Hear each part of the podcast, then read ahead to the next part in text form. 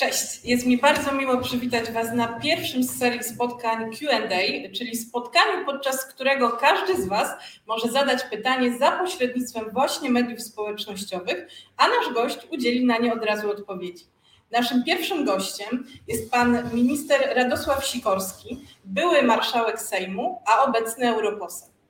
Pytania cały czas możecie zadawać na naszej stronie na Facebooku, e, także zachęcam Was do wpisywania e, pytań. Bardzo serdecznie e, witamy naszego gościa, pana ministra Radosława Sikorskiego. Jeszcze chwileczkę, jakbyśmy mogli, bo widzę, że się łączymy. Dzień, Dzień dobry. Witamy czołem, bardzo. Panie ministrze, bardzo dziękujemy, że zgodził się Pan przyjąć nasze zaproszenie. Mamy dla Pana dzisiaj kilka pytań, które już do nas spłynęły, ale cały czas nasi widzowie będą mogli zadawać kolejne pytania. Są z nami też młodzi demokraci z Wielkopolski, a konkretnie z Poznania, którzy też chcieliby Panu zadać kilka pytań.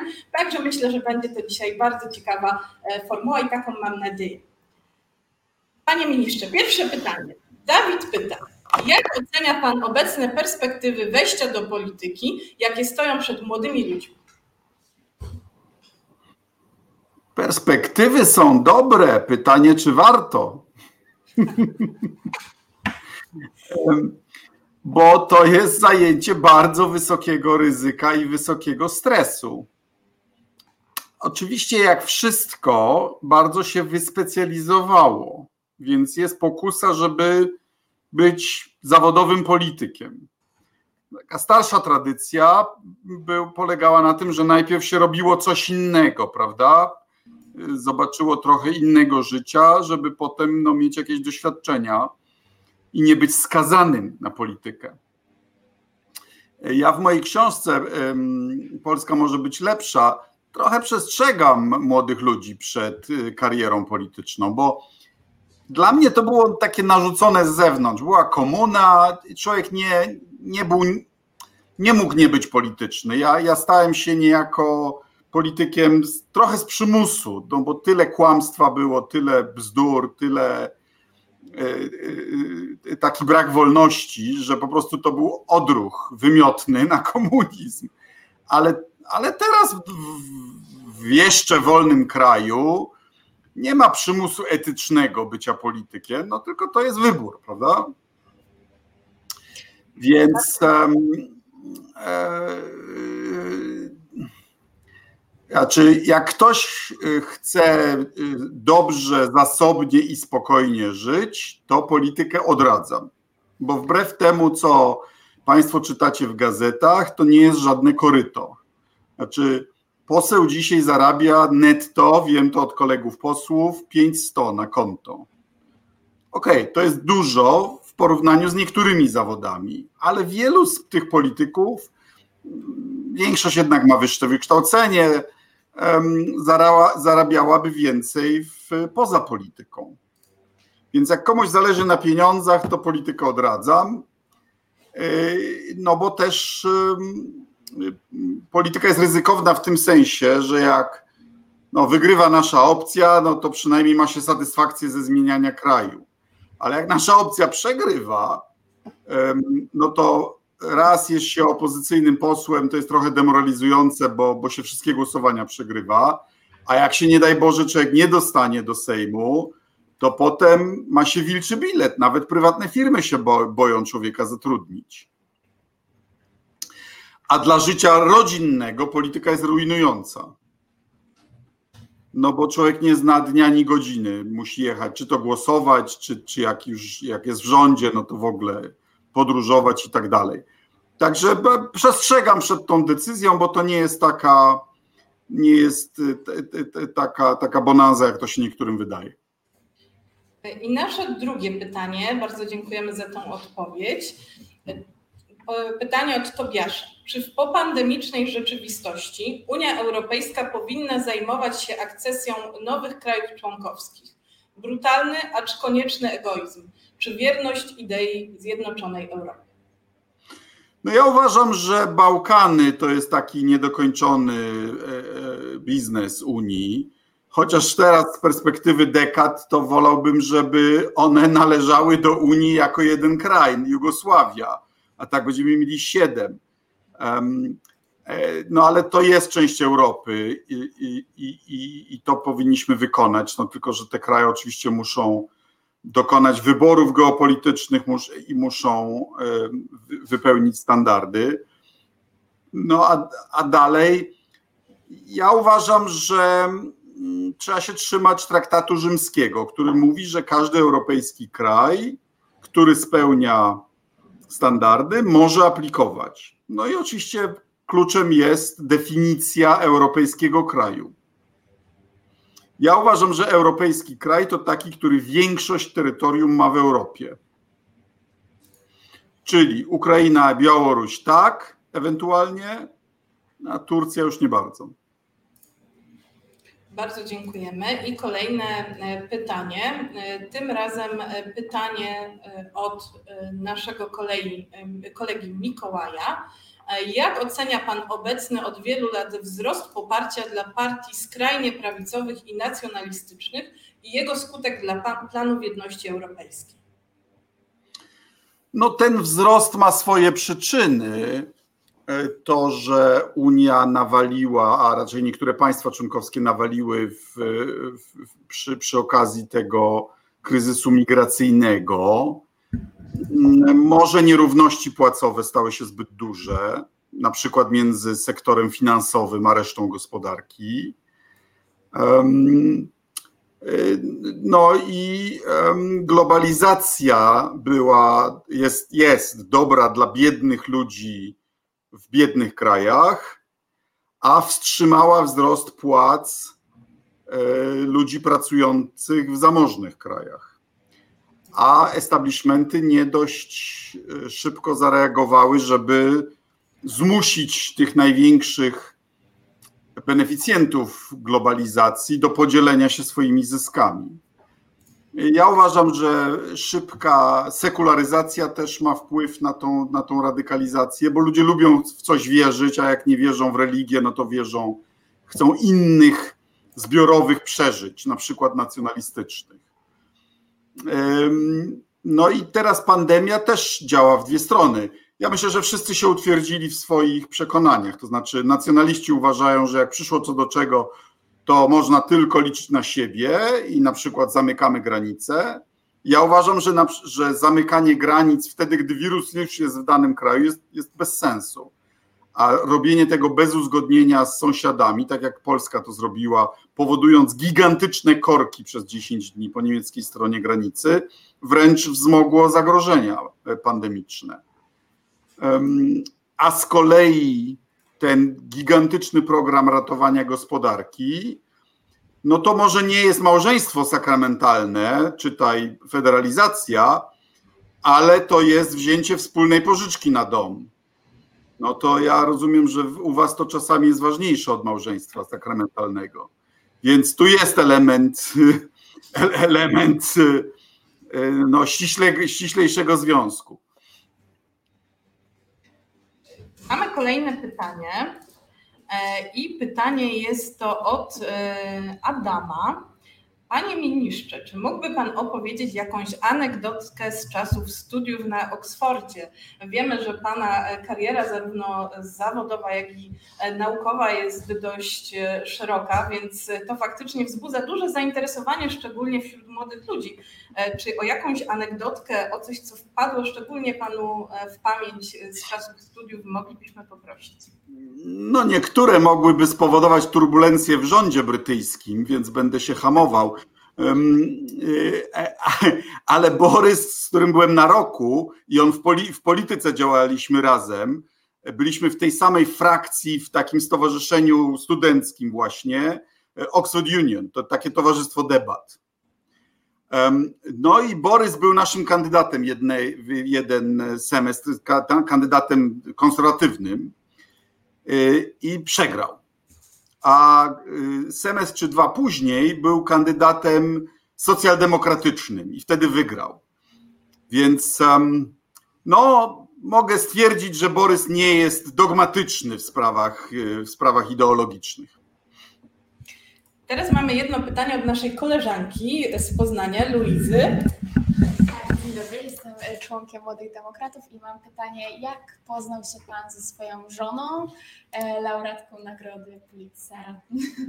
Dziękuję. E, poznałem ją w Warszawie, gdzie przyjechałem y, z moją wczesną angielską dziewczyną, bo w Londynie szef Ann powiedział, a wiesz, tam mamy taką stringerkę, Amerykankę, ona, ona wychodzi za mąż więc ty ją odwiedź, to jak ona wróci do Stanów, to może przejmiesz biuro po, po niej.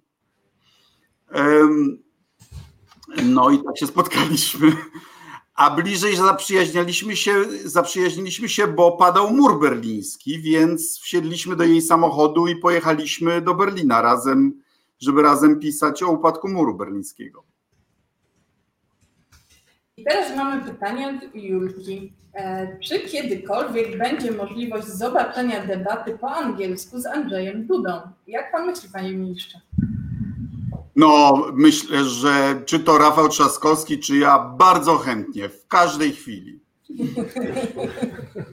Nie, nie skoro, skoro, skoro sztabowcy prezydenta Dudy uznali, że to jest bardzo ważna kwalifikacja Y, na bycie głową państwa, to ja uważam, że koniecznie trzeba to przetestować.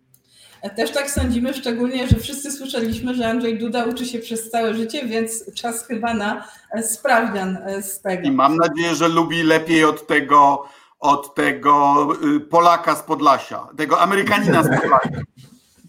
E, mamy pytanie od Cezarego. Czy wróci pan jeszcze do polskiego Sejmu?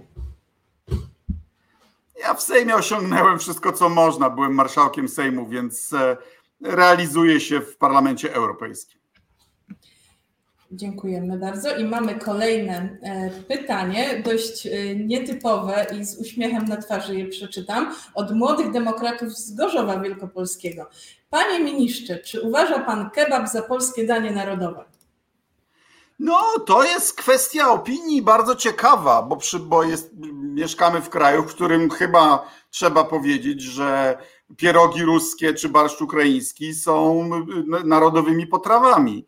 A jak mieszkałem w Wielkiej Brytanii, to za narodową potrawę uchodziła, uchodziło chicken tikka masala indyjskie. Um, więc y, nie można wykluczyć, że w przyszłości kebab stanie się polskim daniem narodowym. Dziękujemy. I teraz mamy pytanie od Stasia, też z Poznania. Panie ministrze, to zaszczyt zadać panu pytanie.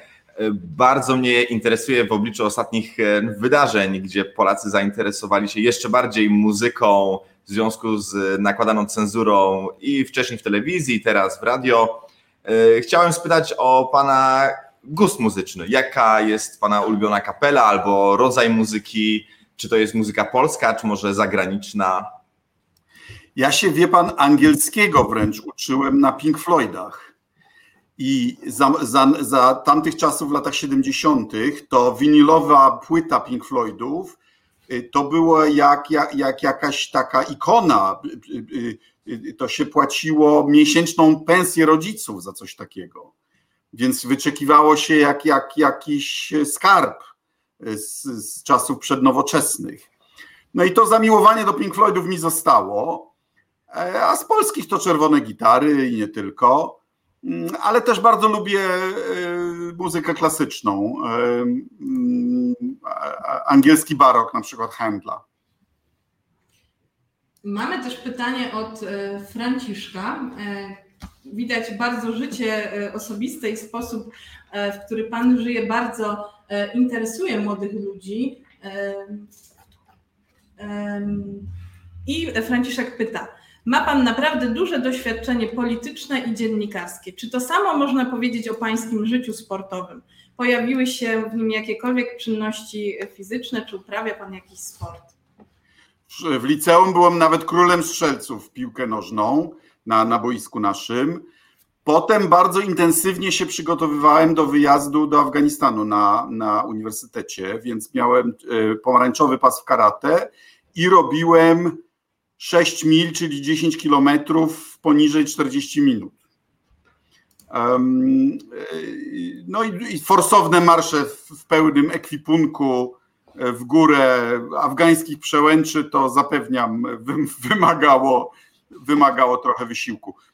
Teraz na rowerku jeżdżę mm, po 50 parę kilometrów w 2-2,5 godziny.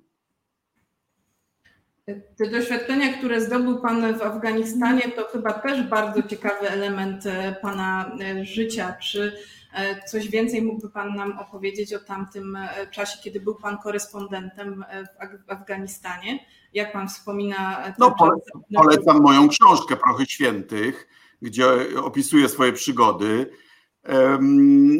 No, to było ileś wypraw w ciągu trzech lat najdłuższa do Heratu pod granicą sowiecko-irańską. E, no, zasadzka helikopterowa, chodzenie po, po polach minowych nie należało do przyjemności. Więc jak byłem w Monie, to żartowałem z panami generałami, że no, co prawda nie służyłem wojsku, ale byłem na zwycięskiej wojnie i to jakoś, jakoś mój autorytet ustanawiało. Dziękujemy i mamy kolejne e, pytanie, tym razem od Filipa. Czy po przegranych wyborach prezydenckich przez stronę rządową jest szansa na rozliczenie pisowskich grzeszków i zaciągnięcie kaczystów do spowiedzi? Nie, no, grzeszki to sprawy między nimi a ich, e, a ich spowiednikami, natomiast zastosujemy prawo i sprawiedliwość. E, będziemy egzekwować e, łamanie ustaw czy konstytucji. No, tego nie można odpuścić, jeśli się po nocach e, zaprzysięża nieprawidłowo wybranych sędziów, jeśli się nie publikuje wyroków Trybunału Konstytucyjnego, jeśli się obniża polską obronność i ujawnia polską agenturę, czy, czy bezprawnie podejmuje decyzje zakupowe czy marnuje środki na jakieś pseudokomisje badania wypadku lotniczego, no to to nie może pozostać bezkarne. I mamy kolejny. Albo, albo, albo drukuje się karty do głosowania za dziesiątki milionów złotych bez podstawy prawnej. No, to nie jest grzeszek, tylko to jest po prostu przestępstwo. To prawda. I e, też w ten sposób to e, postrzegamy. E, Przemysław pyta, panie ministrze, co sądzi pan o ostatnich wydarzeniach na Białorusi? Aresztowanie kandydatów opozycyjnych, zastraszanie ich rodzin, represje w stosunku do dziennikarzy. No to samo co zawsze. W 2010 roku też były wybory prezydenckie i prezydent Łukaszenka, który flirtował z Unią Europejską, myśmy go zachęcali, że jak jakby miał zrobić wybory mniej sfałszowane niż w przeszłości, no to może Unia mu pomoże gospodarczo. Sfałszował jak zwykle i, i konkurentów po, e, powsadzał do więzień. Więc um, niestety nic nowego. Ale e, nie morduje. Przedtem mordował, e, a teraz, teraz jeszcze nie morduje. Mamy kolejne pytanie od Kacpra. Co sądzi Pan o poprawce Konfederacji w sprawie bonu turystycznego? Czyli żeby wszyscy byli zdrowi, piękni i bogaci, a, pan, e, a pani minister Emilewicz, aby miała helikopter. Uważam, że bardzo dowcipna. Ja czasami żartuję, że, że jak PiS chce pokazać, że jest, wstaliśmy z kolan i że należy nam się godność, to powinien uchwalić ustawę o wyrównaniu polskich płac z niemieckimi albo szwajcarskimi. E, no bo tyle. Wydaje mi się, że to jest taka fajna drwina z tej demagogii. E, bo uchwalić można wszystko, prawda? Tylko, tylko jeszcze gospodarka musi to wytrzymać. Dokładnie tak, gorzej z wykonaniem e, tego prawa, które jest. No ale, ale, ale widziałem materiał w TVP Info o tym, jak w Polsce podwoiła się liczba samochodów elektrycznych. Więc od razu sprawdziłem, czy rzeczywiście już są dwa miliony. A podwoiła to równie dobrze z jednego do dwóch może, może być. E, mamy też pytanie jeszcze od e, Wojtka. Jakie kroki powinna podjąć Polska, aby odbudować utraconą, utraconą pozycję w Unii Europejskiej i na arenie międzynarodowej? Jak dużo według Pana oceny Polska straciła wizerunkowo e, w oczach Unii Europejskiej? No przede wszystkim jest stare amerykańskie powiedzenie when you're in a hole, stop digging. Jak jesteś w dziurze, to przestań kopać, przestań kopać. Przestań kopać. Więc po pierwsze przestać kompromitować, wygadywać te bzdury o, o, o wyimaginowanej wspólnocie, o narzucaniu energooszczędnych y, żarówek, o dyktacie i tych wszystkich bzdur. To po pierwsze. Po drugie, no podejmować jakąś, jakąś grę z tą Unią. Oni nawet czasami próbują. Morawiecki na przykład popiera y, środki własne Unii Europejskiej, czyli podatki unijne. Y, czyli na przykład podatek cyfrowy, czy podatki od y, transgranicznych korporacji. Bardzo dobrze. No tylko, że wtedy trzeba przyznać, że Unia, która ma własne podatki, no nie jest tylko strefą wolnego handlu. Czy Unia, która e, uruchamia gigantyczne programy pomocowe, aby ratować gospodarki państw członkowskich, no nie jest tylko organizacją międzynarodową, tylko czymś znacznie więcej. Ale oni tam próbują się zachowywać, jakby popierali federalizację, a tu straszą swoich zwolenników tym, że, że Unia może się stać federacją. No, e, ja czasami mam wrażenie, że te mózgi pisowskie są inaczej odrutowane, okablowane, bo, przez tego jednocześnie się w głowie nie daje trzymać. No albo, albo. To prawda. I e, myślę, że coraz więcej, szczególnie młodych ludzi, zaczyna to dostrzegać e, te absurdy, które coraz częściej słyszymy i które próbuje nam się przekazywać. E, mamy też pytanie od Igora, który też jest tutaj z nami w Poznaniu i chciałby zadać pytanie panu ministrowi. Tak, e, dzień dobry panie ministrze. Jest pan osobą z ogromnym doświadczeniem w życiu politycznym i życiu społecznym i chciałbym zapytać, jak z takiego stricte politycznego punktu widzenia ocenia pan słowa Andrzeja Dudy i jego kolegów z partii, które odczłowieczają społeczność LGBT, nazywa ich ideologią. Chodzi mi, no wiemy, że te słowa są karygodne, ale chodzi mi, co oni są tak naprawdę tym osiągnąć? Czy to chodzi o mobilizację ich konserwatywnego elektoratu, czy po prostu jest to najzwyklejsza pogarda do, drugiego człowieka? To jest, znaczy to jest długa i ciężka historia. Proszę, a Państwo mogą nawet nie pamiętać, że 10 lat temu się o tym w ogóle nie mówiło. To w ogóle nie był tematem. I pierwszy kraj, który zaczął walczyć z LGBT, to była Rosja putinowska. I to przeszło jakimś kanałem chyba kościelnym do nas, i nagle polski kościół zaczął walczyć z genderem. Jakby to była największa przeszkoda w zbawieniu duszy. I co też jest dziwne, bo szacuje się, że jedna czwarta księży ma tego typu tendencje. Kolejna jedna czwarta z kolei w drugą stronę ma dzieci. Więc spodziewałbym się, że, że, że raczej od tego tematu by stronili. A to z tego zrobiono wojnę cywilizacji. No i oczywiście jest ziarno prawdy w tym, że na niektórych uniwersytetach na zachodzie tam niektórzy przeholowali z tym doszukiwaniem się opresji wszędzie i, i, i, no takim Yy, no ale wiadomo, no, uniwersytety mają wolność słowa i, i, i, testują granice tego, co możliwe, tak? Ale wydaje mi się, że w Polsce, jak, jak gminy uchwalają te, te, te, te uchwały o, o, o, o, o walce z ideologią LGBT, to tak naprawdę chodzi im o to, że uważają, że osoby, które są inne, mają siedzieć cicho. No a te osoby uważają, że, że mają takie samo prawo do równości, godności i do poszukiwania szczęścia, jak, jak każdy z nas. No i to jest ten spór. I wydaje mi się, że to jest spór cywilizacyjny, y, y, y, takiego radykalnego tradycjonalizmu. W Polsce w tej chwili takim takim źródłem pomysłów, jak radykalny tradycjonalizm e, wprowadzać przy pomocy przymusu prawnego, jest organizacja Ordo Juris. która jest bardzo wpływowa w obecnej partii rządzącej.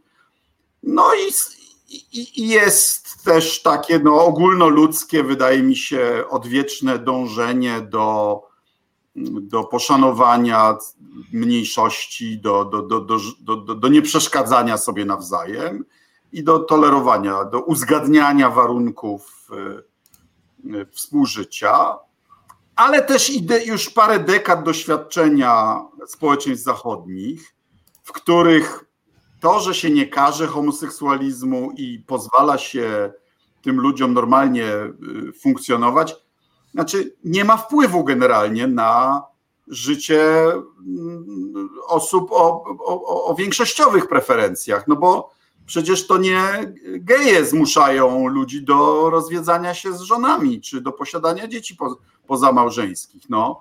Znajdźcie mi takiego geja, który rozbił heteroseksualną rodzinę. Więc, więc to jest jakiś, więc mnie się zdaje, że, ko, że konserwatywna część kościoła się uczepiła e, uprzedzenia do gejów jako sposób na utrzymanie wpływów politycznych. Wydaje mi się, że to jest dość parszywa metoda. Szczególnie, że za każdym razem, przy każdej kampanii faktycznie ten temat zostaje przez e, PiS po prostu na nowo e, podnoszony. Mamy pytanie od Filipa. E, jak ocenia Pan, co się wydarzy w Polsce, gdy Rafał Trzaskowski zostanie prezydentem? Czy PiS wytrzyma do końca kadencji? No, to będzie zależało od kilku szabli Jarosława Gowina. Y, wydaje mi się, że on nie będzie miał, już nie ma łatwo, a jeśli, jeśli Duda przegra, to będzie miał jeszcze trudniej, no bo w PiSie jego osobiście będą o to obwiniać bo to przecież y, Gowin do, y, uniemożliwił majowe wybory, w których prezydent był jeszcze faworytem. No więc prezes będzie miał niełatwe. Już raz spróbował przejąć posłów partii, nad którego liderem stracił, stracił kontrolę. To było w 2007 roku, gdy Leper mu się zbiesił. No i skończyło to się przyspieszonymi wyborami, które przegrał. Ale wtedy na Lepera były uruchomione wszystkie służby, jak mawiał Norwid, jawne, tajne i dwupłciowe. I myślę, że Jarosław Gowin też ma tego świadomość. Więc radziłbym mu bardzo uważać, co teraz robi, co podpisuje, co mówi To może przejdźmy do e, kolejnego e, pytania od tego ostrzeżenia e, do pana posła Gowina. I następne pytanie od Macieja, który pyta, co pan sądzi o wizycie Andrzeja Dudy w Białym Domu 24 czerwca 2020 roku, czyli już wkrótce, ale też przed pierwszą turą wyborów prezydenckich. Znaczy, po pierwsze, generalnie im więcej kontaktów, czy to premiera, czy prezydenta Polski z prezydentem Stanów Zjednoczonych, to generalnie lepiej, a nie gorzej. Chociaż ta wizyta łamie ustanowione od niepamiętnych czasów precedensy w Waszyngtonie, że nie robi się takich wizyt tuż przed wyborami w innych krajach, że tak nachalnie nie próbuje się wpłynąć na wyniki wyborów w innych krajach. Wydaje mi się, że obydwaj panowie potrzebują się nawzajem. Trump ma kłopoty u siebie, więc chciałby e, zaklepać sobie głosy Polonii, no a prezydent Duda chce pokazać, że nie jest izolowany też na arenie międzynarodowej, że no to lewactwo europejskie go krytykuje, prawda, ale tu e, prawdziwa Ameryka, ta biała, konserwatywna, e, go popiera.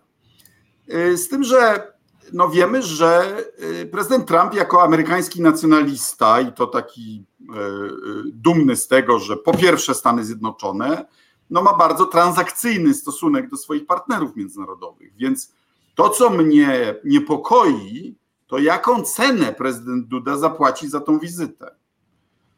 Czy to będzie i, i, i, i, czy to nie czasami Polska będzie musiała za tą jego kampanijną wizytę zapłacić rachunek. Czy to w jakichś jakichś na, na, nadmiernie szczodrych kontraktach zbrojeniowych, czy w jakiejś rezygnacji na przykład z polskiej jurysdykcji nad amerykańskimi żołnierzami, czy, czy jeszcze większych kosztach utrzymania żołnierzy amerykańskich w Polsce, czy jakieś inne zakupy. Ja nie jestem przeciwko kupowaniu w Stanach Zjednoczonych, tylko, tylko to, to są twardzi zawodnicy, z nimi trzeba naprawdę wiedzieć, co się robi i mieć bardzo dobrą ekipę negocjacyjną, bo zresztą oni tylko takich szanują, którzy umieją się targować. A ja się obawiam, że Duda zrobi to, co polscy politycy w przeszłości, jeszcze do kwadratu. To znaczy, tak mu się y, kolana zatrzęsną w tym Białym Domu, że podpisze, y, no, że tak jak w Polsce podpisze to, co mu pode, pod nos podetkną. Mamy pytanie od Cypriana, który pyta o kwestię, która przez długi czas i myślę, że nadal dzieli mocno Polaków, chociaż nie jest już tak gorącym tematem na co dzień. To znaczy, czy widzi pan minister realną szansę na sprowadzenie wraku Tupolewa do Polski? No to jest oczywiście skandal, że Rosjanie nie zwracają nam naszej własności. Myśmy doprowadzili do tego, że prezydent Rosji e, jeszcze w 2010 roku obiecał, że do końca roku wrak zostanie zwrócony. Nie dotrzymał, no a jak e, a, a nie jesteśmy w stanie zmusić Rosji, no nie wyślemy tam gromu. Tylko, że no za naszych czasów to były te interwencje, niezliczona ilość not, Y, ja rozmawiałem dobrych kilka razy z Ławrowem o tym, y, nawet wysoka przedstawiciel unijnej dyplomacji rozmawiała z Ławrowem. A teraz od pięciu lat nie było ani jednej rozmowy y, prezydenta Polski z prezydentem Rosji, czy premiera Polski z premierem Rosji. Jakieś chyba jedno marginalne spotkanie ministrów miało miejsce.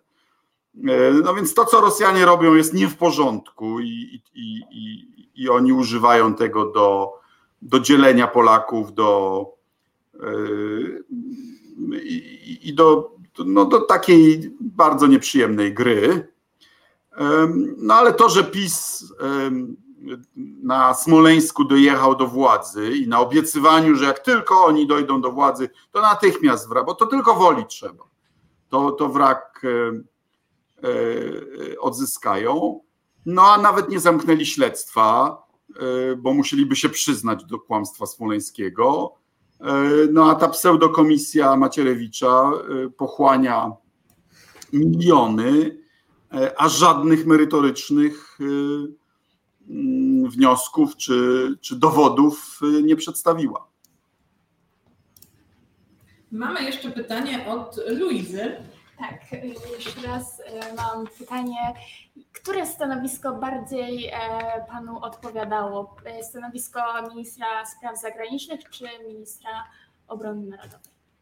A, to trudne pytanie, bo wojsko kochałem, e, no i dla każdego mężczyzny to móc pokazać się na czołgu czy w samolocie bojowym, a ja odbierałem pierwszego polskiego F-16, więc się przeleciałem w, w, w takim dwu z pilotem no to, to wielka frajda oczywiście. Y, Mon jest bardzo trudny, wielkie imperium, bardzo zróżnicowane. No a dyplomacja z kolei, no to też wielka odpowiedzialność. Także nie, to nie, nie odpowiem, czy bardziej kocham tatusia, czy mamusię. Dziękuję. I tak.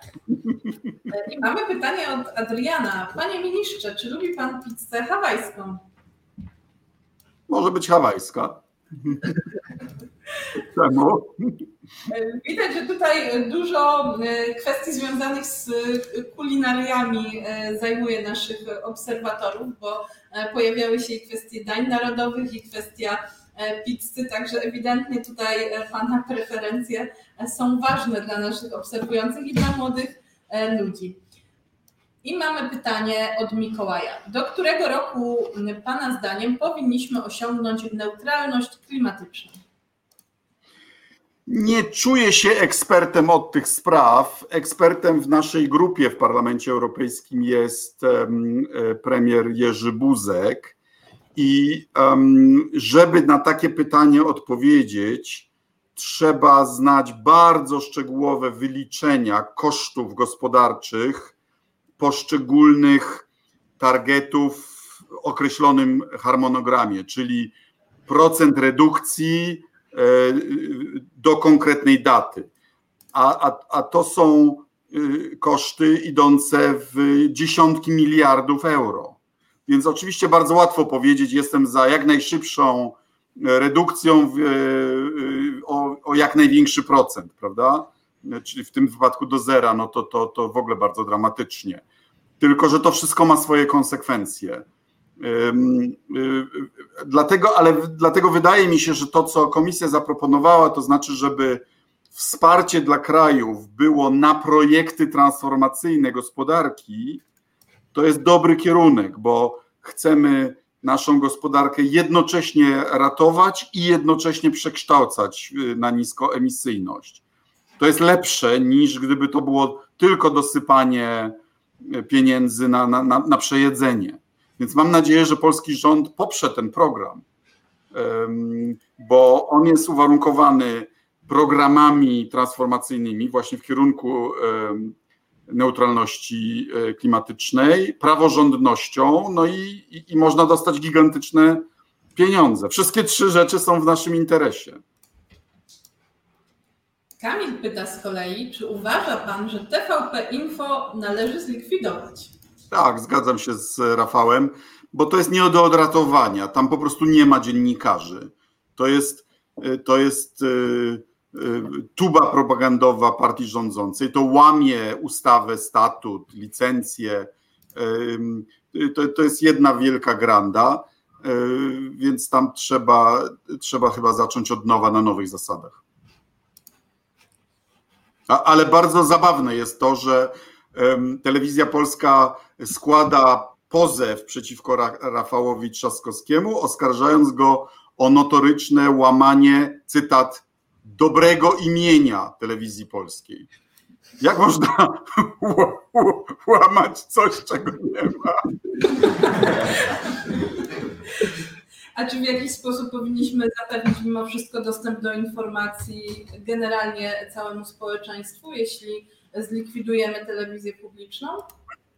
Nie, no chwila, moment. To, że likwidujemy TVP Info nie, nie znaczy, że likwidujemy całą telewizję publiczną. TVP Info to jest jeden z kanałów, o ile wiem, jedyny e, kanał informacyjny 24 godziny na dobę na multiplexie. Ja nie wiem jak u Państwa, ale u mnie sąsiedzi, wielu sąsiadów polikwidowało anteny satelitarne, no bo teraz za darmo w jakości HD można oglądać 16 kanałów, tak? Tylko, że jedynym kanałem stricte informacyjnym jest ta szczujnia pisowska. To jest bardzo trudne pytanie, bo ja zawsze uważałem, że dobra, niezależna, y, rzetelna telewizja publiczna jest dobrem publicznym, którego powinniśmy strzec. I że to, że na przykład Wielka Brytania taką telewizję ma, y, no to ją od większych ekstremizmów, z wyjątkiem Brexitu, uratowało. Tylko, że ja nigdy nie rozumiałem, dlaczego jeśli łożymy z pieniędzy publicznych na telewizję y, publiczną kiedyś, to ona jeszcze musi 15% y, czy ile tam czasu mieć na reklamy. Więc wydaje mi się, że skoro tam są reklamy, to czym to się różni od, od telewizji komercyjnych, poza tym, że tam politycy decydują o tym, kto, o tym, kto będzie dziennikarzem, co wydaje mi się absurdalne. Więc Skoro tak jest, to pytanie, czy rola, ta, ta, ta misja publiczna nie powinna być inaczej realizowana poprzez fundusz um, zarządzany przez jakieś niezależne gremium um, przy Ministerstwie Kultury i potem um, na zasadach konkurencyjnych środki przyznawane po prostu na najlepsze misyjne programy Y, niezależnie od tego, która stacja i, i, i przez kogo y, y, realizowana. Przecież ja pani powiem tak, u mnie tutaj na wsi Radio Nakło jest profe, bardziej profesjonalne niż wiele z tych stacji, czy to tak zwanych publicznych, czy komercyjnych w Warszawie. I ja uważam, że ośrodki regionalne mogłyby korzystać z takiego funduszu misji publicznej. A, a, a, a, a to, że telewizja jest państwowa, niestety już nie oznacza, że jest publiczna. Bardzo dziękujemy. Ewidentnie telewizja państwowa, telewizja TVP Info straciła już ten szacunek też wśród młodej grupy osób, odbiorców i faktycznie konieczne są na pewno w naszej opinii zmiany w tym zakresie. A następne pytanie mamy od naszej koleżanki.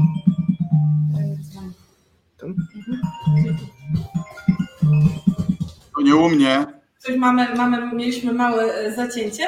E, nasza koleżanka e, Iza chciałaby zadać pytanie, panie ministrze.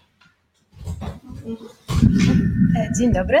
Panie ministrze, ja bym chciała zapytać o to, w jaki sposób zmienią się według Pana stosunki europejsko-chińskie w tym postpandemicznym już ładzie i czy gospodarka chińska w jakiś sposób straci, czy właśnie fakt, że gospodarki e, europejskie również będą sprowadzać gospodarki do e, Europy bliżej, to postpandemiczny w tym momencie ład skupi się na swoich gospodarkach i Chiny będą wręcz prekursorem tego skupiania się na własnej gospodarce i w jaki sposób stosunki europejskie, chińskie zmienią się po pandemii. Dziękuję. No to oczywiście temat rzeka, e, bo e, no myśmy, myśmy dokonali takiego zakładu z rzeczywistością 30 lat temu, że Chiny zliberalizują swoją gospodarkę, że jak dopuścimy je do rynków, e, zaprosimy do Światowej Organizacji Handlu, uznamy za gospodarkę rynkową, no to Chiny zaczną przestrzegać reguł. Tymczasem Chiny Y, nadal stosowały y, y, politykę merkantylistyczną, faworyzowania swoich, swojego eksportu, swoich firm i tak dalej. No i bardzo na tym się unowocześniły i zarobiły krocie. Okay, Ale jednocześnie tam wzrosły płace, więc, więc ta korzyść, konkurencyjność pracownika chińskiego zmalała. No a jednocześnie się okazało już przed pandemią, że posiadanie fabryki e, blisko centrum e, badawczego e, pozwala na przykład na szybsze testowanie różnych technologii i ma swoje zalety. No a teraz się okazało, że wtedy, gdy zagrożone są łańcuchy dostaw, a one przecież mogą być zagrożone nie tylko przez wirusa. Poprzednio przypominam, mieliśmy taki, taki pierwszy sygnał ostrzegawczy. Nie wiem, czy pamiętacie Państwo, tuż przed pogrzebem prezydenta Lecha Kaczyńskiego wybuchł e, wulkan na Islandii i uziemił e, tysiące e, odrzutowców. Czyli wybuch wulkanu może też spowodować zakłócenia w łańcuchu dostaw i w podróżach międzynarodowych. Y, a gdy przychodzi do takich rzeczy jak aktywne komponenty leków, no to przecież my nie możemy czekać. Musimy mieć leki dla naszych obywateli już. Więc wydaje mi się, że poszerzymy e, te e, definicje bezpieczeństwa, które dają wyłączenia z niektórych aspektów wolnego handlu. Tak samo uważam, że nie możemy teraz pozwolić na na przykład wykupywanie za pół darmo y, firm, które wpadły w jakieś krótkoterminowe tarapaty i musimy bronić naszej bazy przemysłowej. Więc świat po wirusie będzie inny y, i Unia Europejska już uznała Chiny za systemowego rywala. Y, natomiast Unia chce nadal handlować z Chinami y, i nie, i nie uważamy Chiny za zagrożenie w dziedzinie twardego bezpieczeństwa wojskowego. A z kolei Stany Zjednoczone tak uważają, no bo, bo sojusznicy Stanów Zjednoczonych są blisko Chin. Japonia, Korea czy Tajwan nie są sojusznikami Unii Europejskiej, a Stanów Zjednoczonych są. Więc tu interesy europejskie z amerykańskimi się zazębiają, ale nie są tożsame. I zarządzenia, zarządzanie tym, tym wzrostem potęgi Chin, głównie przez Stany Zjednoczone, będzie bardzo trudne. A naszym zadaniem będzie takie sterowanie naszą polityką, aby jednocześnie wpływać na Chiny, ale nie dać się wciągnąć w konflikt chińsko-amerykański. Dziękujemy za odpowiedź. I mamy jeszcze jedno e, pytanie od Izy. Więc dzień dobry, ponownie e, mam pytanie. E, według najnowszego majowego Freedom House Index Polska jako jedyny kraj europejski po zaraz po Węgrzech nie jest już uznawana za w pełni demokratyczny według wskaźnika. Czy jest szansa, że w najbliższym czasie ten wskaźnik się zmieni, czy niestety dalej będziemy niepełną, e, niepełnie demokratycznym krajem? Dziękuję. Jest szansa ale trzeba wybrać Rafała Trzaskowskiego. Jako prezydenta. Tak, tak jest. E, panie ministrze, e, przekrój tych pytań, które dzisiaj pytają, jest faktycznie bardzo e, szeroki, ale teraz mamy dwa pytania, które trochę dotyczą podobnej kwestii, a mianowicie pytanie od Filipa i Mateusza. Co sądzi Pan o energetyce atomowej i czy w naszym interesie jest posiadanie broni nuklearnej? Co do energetyki atomowej tradycyjnej, to znaczy tych wielkich reaktorach, które potem rozsyłają prąd tymi gigantycznymi liniami przesyłowymi, to powiem szczerze, jestem sceptyczny, bo jeśli to miałoby być e, uniezależnienie się energetyczne e, od zagranicy, no to jakim cudem? Nie mamy technologii budowania tych elektrowni nie mamy paliwa jądrowego i nie mamy miejsc do składowania odpadków. Ponadto e, to wymaga bardzo kosztownego budowania tych, tych linii przesyłowych z jednego krańca Polski na drugi. I, I przemysł nuklearny wszędzie na świecie oszukuje, e, mianowicie zaniża gigantyczne koszty likwidacji tych elektrowni po po ich wyeksploatowaniu. Więc ja uważam, że w sumie to się po prostu nie opłaca. Natomiast Rosjanie i Amerykanie w tej chwili, Rosjanie już zbudowali, a Amerykanie testują tak zwane reaktory modułowe. To są małe reaktory pierwotnie stosowane na lotniskowcach amerykańskich i w radzieckich łodziach podwodnych które y, są takie no, na jedno duże miasto. Czyli wtedy nie budujemy tych gigantycznych linii przesyłowych. Tu jest duża oszczędność. I to wydaje mi się ciekawszą propozycją. E, więc tu bym, tu bym musiał rozważyć ponownie. A jeśli chodzi o broń atomową, no to, e, no to wtedy, gdy inni ją zdobywali, gdybyśmy wtedy ją mieli, no to to, to Jałta może by inaczej, no, ale to teoria, nie będziemy spekulować. Dzisiaj Polska jest członkiem e, traktatu o nierozprzestrzenianiu broni atomowej, więc musiałaby e, e, wycofać się z tego traktatu. Niemcy w traktacie zjednoczeniowym mają zawarowane to, że nie mogą się wycofać z traktatu, a więc na zawsze będą krajem e, nienuklearnym. Proszę pamiętać, że taka e, decyzja e, to zawsze budzi łańcuch decyzji innych krajów. Więc ja nie, nie jestem przekonany, że, że polski jakiś super tajny program w efekcie by wzmacniał nasze bezpieczeństwo bo gdyby Polska to zrobiła, zrobiliby to też inni w naszym sąsiedztwie. E, e, więc to mogłoby mieć bardzo nieprzewidywalne konsekwencje. Poza byciem złamaniem prawa międzynarodowego, ale, ale o tym już wspomniałem. Mamy jeszcze dwa pytania, e, już myślę, że ostatnie od naszych młodych demokratów. Pierwsze z nich zada Szymon.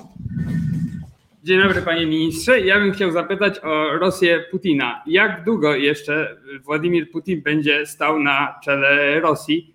Bo już zapowiedział, że będzie ubiegał się o kolejną kadencję po zmianie rosyjskich tam, rosyjskiej konstytucji. I czy jak długo jeszcze będzie prezydentem Rosji? Czy dożywotnio, czy Rosjanie prędzej go z tego urzędu po prostu odsuną? Myślę, że będzie dożywotnio, niezależnie czy z własnej woli, czy, y, czy żywot skończy naturalnie, czy nie. Bo no to, jest, to, jest taka, to jest taki chodnik ruchomy, na który się wskakuje, jak się jest dyktatorem. Że jak się wydało rozkazy, w wyniku których ludzie zostali zamordowani, tak jak chociażby przywódcy czeczeńscy w, w Zatoce Perskiej, czy ci Y, kolejni Rosjanie, Litwinienko i Skripal w Wielkiej Brytanii, no to to jest przestępstwo, prawda? Prezydent Putin też jest uważany za jednego z najbogatszych ludzi świata, y, no a nie doszedł do tego bogactwa legalnie. Więc w, w umyśle takiego przywódcy jest, no kto mi zapewni, kto będzie tak lojalny, żeby mi zapewnić bezkarność? No i i, i, I to jest bardzo trudne dla takiego przywódcy. Zawsze bezpiecznie jest po prostu zostać przy, u władzy. I ostatnie pytanie od naszego też młodego e, demokraty Radka. Proszę bardzo. Oddam głos Radkowi. Dzień dobry panie ministrze. Ja mam pytanie, jak pan myśli, czy jego imienia będzie centralny port komunikacyjny, który chce wybudować nasz dotychczasowy rząd? No jestem jakoś dziwnie spokojny, że go nie wybuduję. Bo to, że ktoś, to, że biorą y, gigantyczne pensje za jakąś pracę koncepcyjną, to raz, a, a zbudować coś, co to, to, to dwa.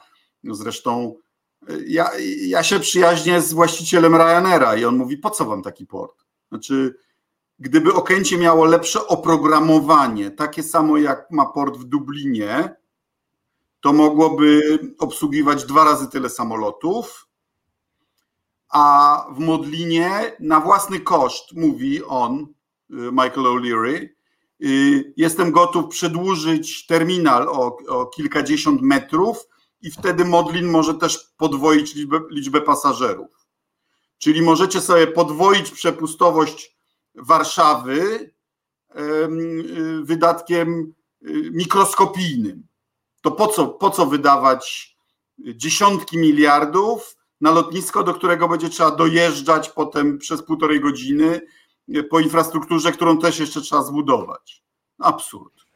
Znaczy, i ta metoda pisowska, że mówienie, że gigantomania i wyrzucanie pieniędzy w błoto to jest patriotyzm. Znaczy, e, to samo się odnosi chyba jeszcze bardziej do e, przekopu Mierzei Wiślanej. To nie jest tak, że, że to jest państwowa inwestycja, no może nie, nie aż tak rentowna, ale która wzmoże ruch gospodarczy w sektorze prywatnym. Nie, ta inwestycja się nigdy nie, nie zwróci, bo koszt stałego pogłębiania toru podejściowego będzie zawsze większy niż dochody z tego portu. Więc po pierwsze wydamy 2 miliardy na budowę tego i po drugie co roku będziemy jeszcze do tego dopłacać. Po to, żeby przeładowywać w Elblągu coś, co dzisiaj można przeładować 50 kilometrów dalej w Gdańsku, już na gotowej infrastrukturze i o ile wiem, Gdańsk wcale nie jest na 100% obłożony. Więc to są jakieś absurdy gigantomanii Kaczyńskiego. On chce jak Gierek. Gierek miał hutę Katowice, prawda? Fabrykę i, i, i licencję Malucha, a on chce mieć też, żeby był za coś zapamiętany. No, obawiam się, że będzie zapamiętany, ale, ale akurat niekoniecznie pozytywnie. Panie ministrze, padło dzisiaj bardzo dużo pytań i tyle samo bardzo ciekawych odpowiedzi. Bardzo dziękujemy, że zgodził się Pan przyjąć nasze zaproszenie. Było nam bardzo miło e, i wszyscy młodzi mogli zadać dokładnie takie pytania, jak najbardziej ich, e, te, które ich interesują najbardziej. I dziękujemy za to, że e, odpowiedział Pan na wszystkie pytania, które zadaliśmy. Wszystkich chętnych młodych zachęcamy do dołączenia do nas, do wstąpienia w nasze struktury. Informacje znajdziecie na stronie dołącz.smd.org.pl, także serdecznie zapraszamy i jeszcze raz dziękujemy panie ministrze za pana obecność i nasze spotkanie dzisiejsze. To ja dziękuję, mam nadzieję na spotkanie w 3D, a w tym tygodniu pełna mobilizacja w wyborach prezydenckich i potem w drugiej turze, dobra? Tak jest, działamy i wygramy. Zwyciężymy. Do widzenia. Do widzenia.